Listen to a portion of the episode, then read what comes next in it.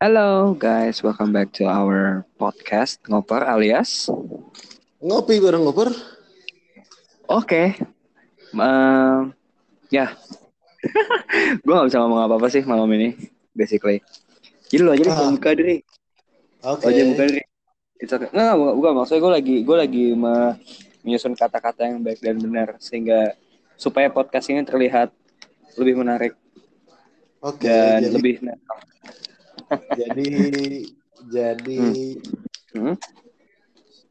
ini kayak podcast singkat aja lah, paling Ya. 10 me- 10 menit lah maksimal ya. Kita biasanya di atas 10 menit kan.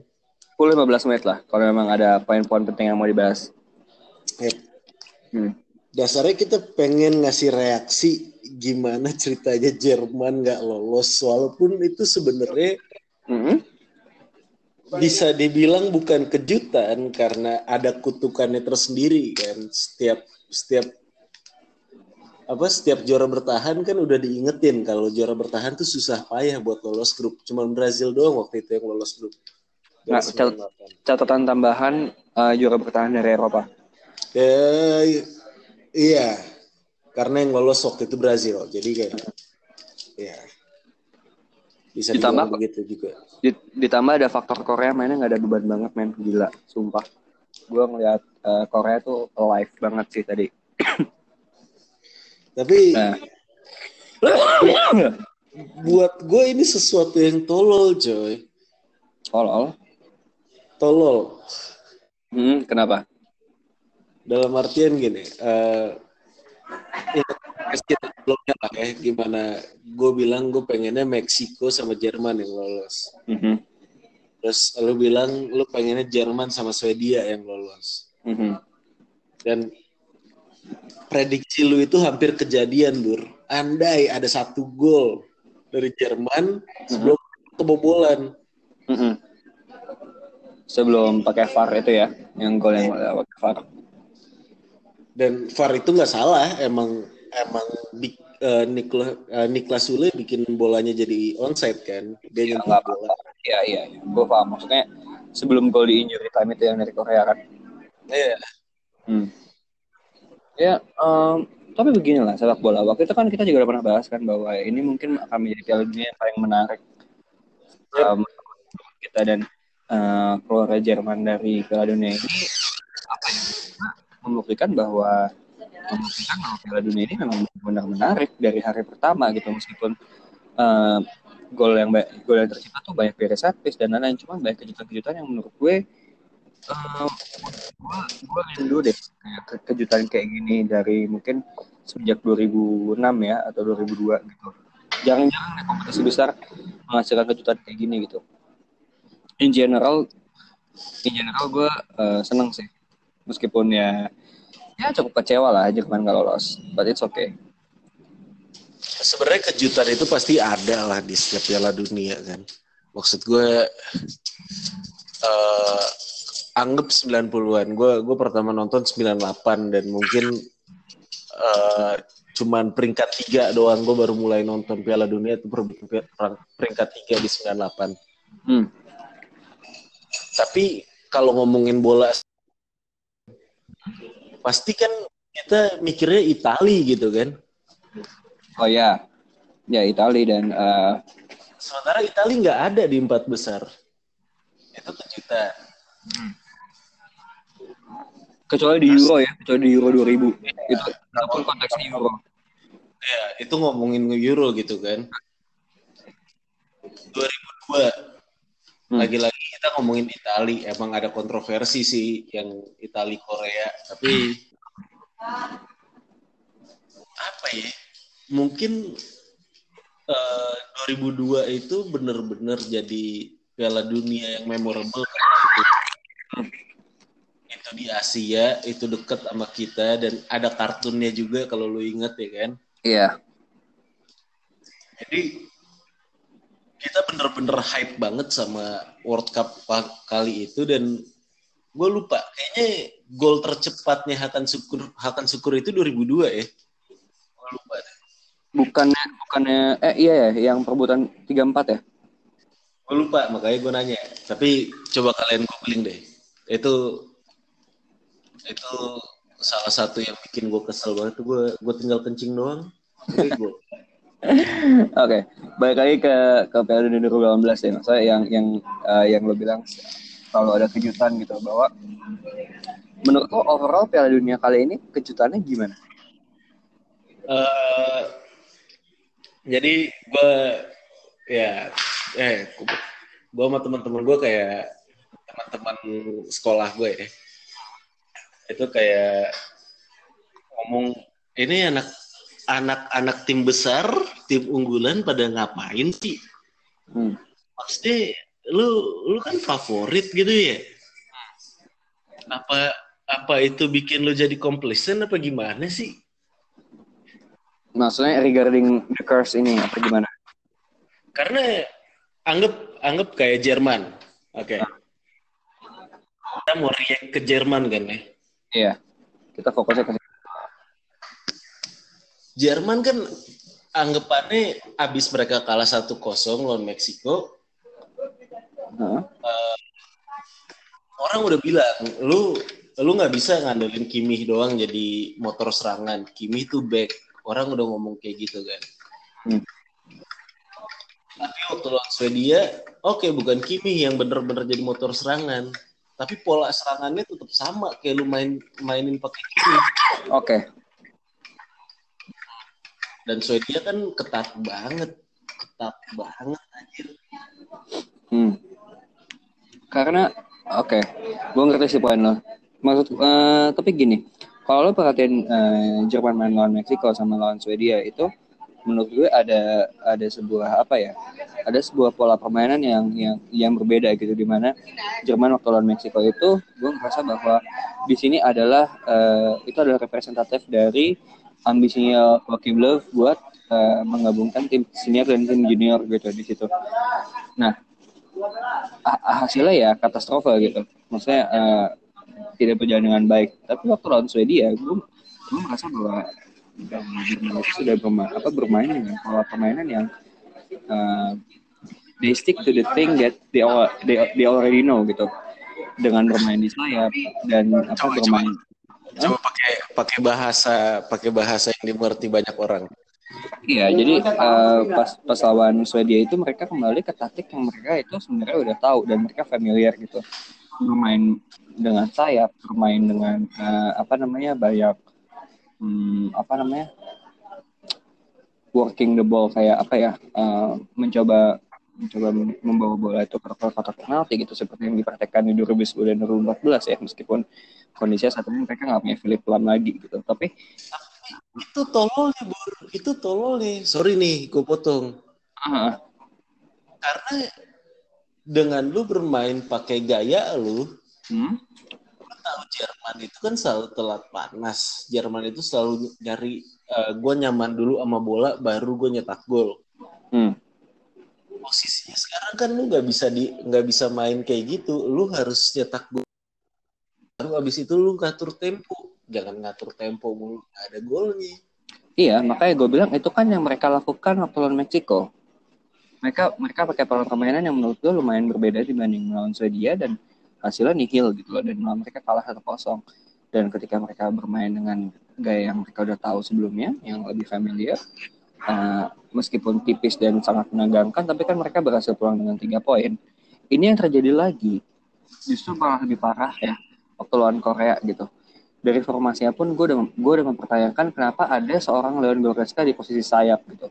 Ini benar-benar nunjukin bahwa Joshua Kimmich itu dari taktik pun udah kelihatan bahwa Joshua Kimmich itu akan menjadi motor serangan lagi seperti di game pertama. Ya seperti lawan lawan Meksiko. Jadi kayak gue menyayangkannya begini sih dari Jerman sebenarnya. Uh, yes gue ngerti banget bahwa dunia itu sangat terkesima dengan dengan dengan pemain junior pemain junior Jerman yang bisa memenangkan Piala Konfederasi dengan pemain-pemain muda gitu. Cuman uh, ketika ini konteksnya ada dalam Piala Dunia, sebuah tim itu harus datang dengan persiapan yang matang dan dan bukan lagi dengan eksperimen. Apalagi eksperimen menggabungkan uh, dua tim yang berbeda, senior dan junior gitu di uh, level seperti ini gitu. Dan ini adalah mistake yang yang yang yang perlu dibayar dengan sangat mahal gitu oleh oleh oleh seorang Joakim Love. Tapi di, di, di, di satu sisi pun gue gue tidak menyalahkan gue tidak menyalahkan Joakim Love karena gue yakin banget di 2020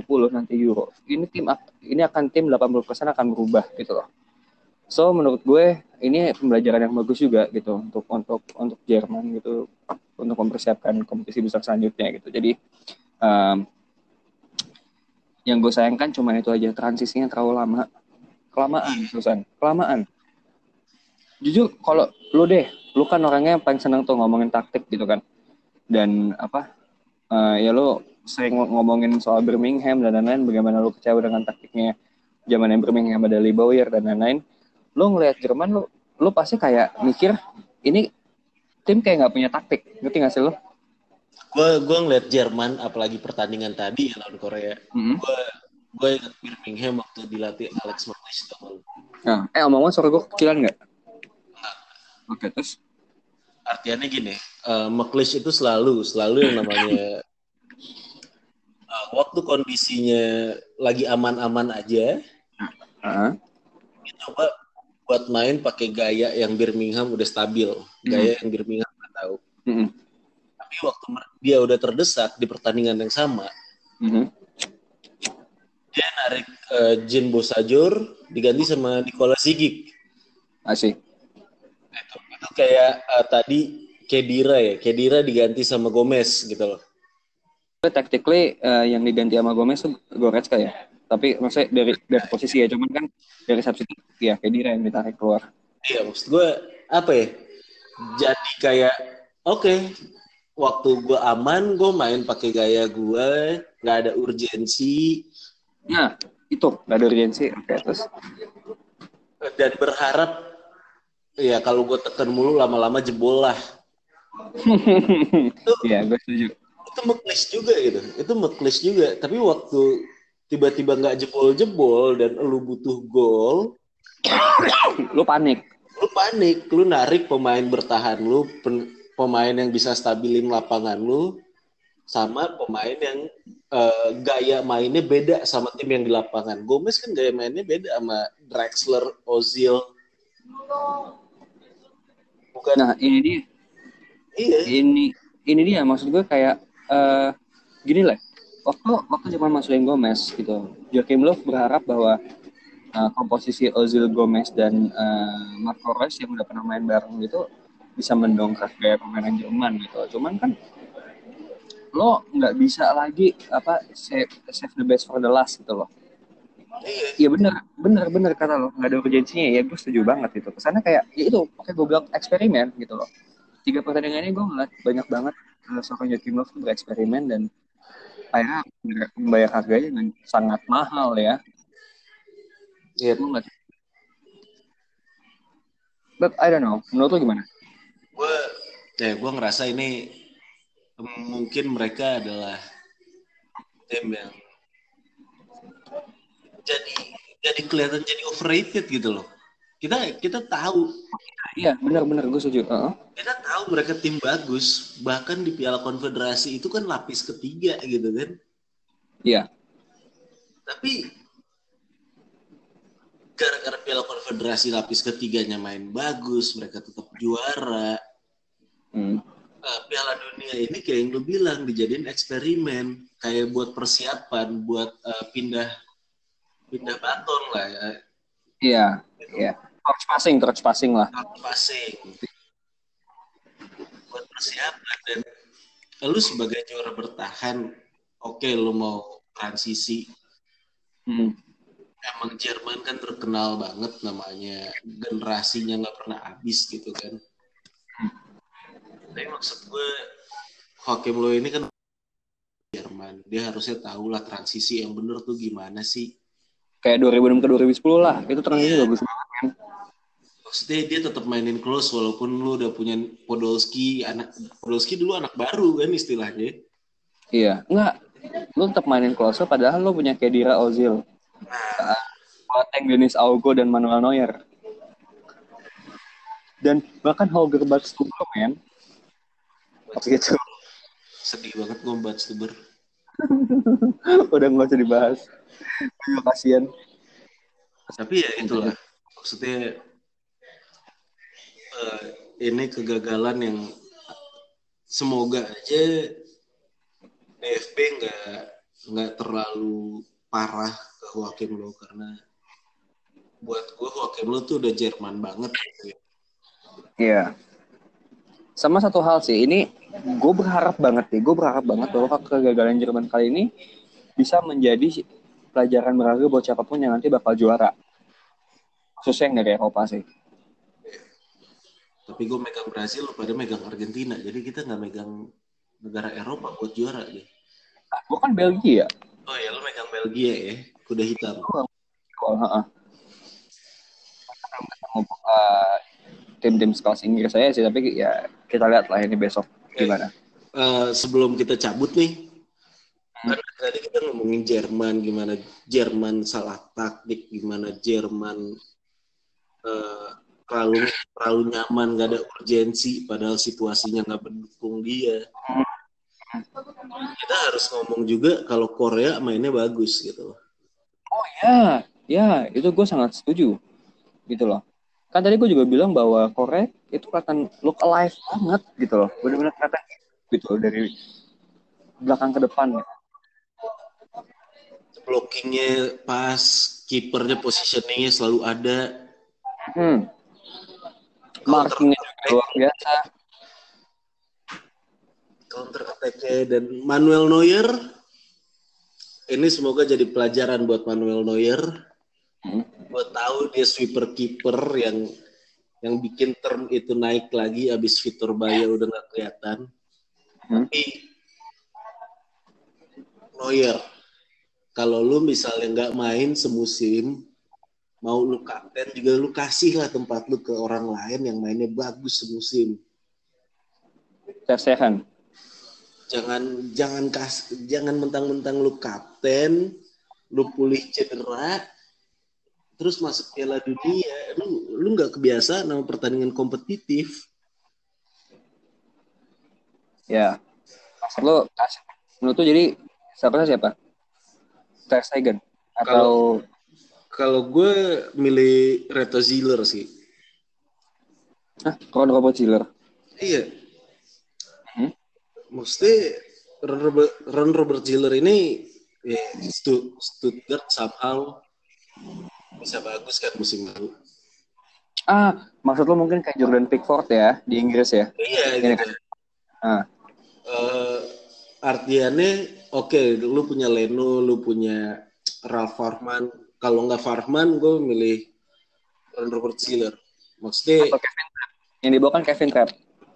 uh, Trap keenakan di PSG, tapi gue ngelihatnya Schalke, Bayer, Leverkusen itu, Hmm. itu kan selalu ada di posisi yang sama di klasemennya. Iya, Sementara- konsisten. Iya, sementara Stuttgart itu struggle dan kemarin mereka naik dan salah satu kuncinya itu kan Iya, si Ron, si Ron Ziller betul. Iya, iya. Eh, dalam arti gini, apa namanya? eh, gua gua sih tidak akan bilang Neuer akan hmm, apa Neuer akan ganti gaya bermainnya sih, cuman lebih ke arah iya mereka kayak nggak fit di belakang gitu loh, Dri. iya.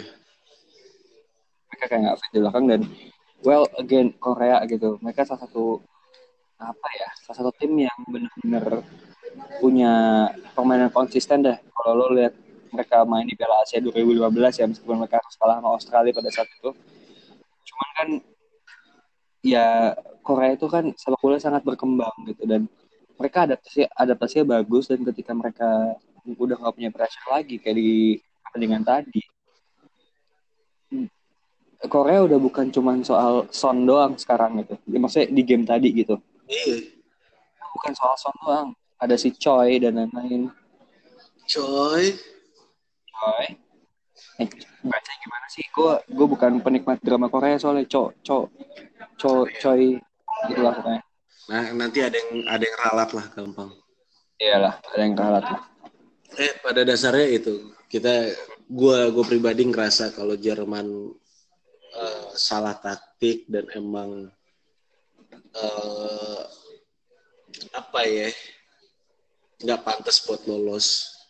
Iya, iya itu gue setuju. Ngelihat masa based on game tadi ya.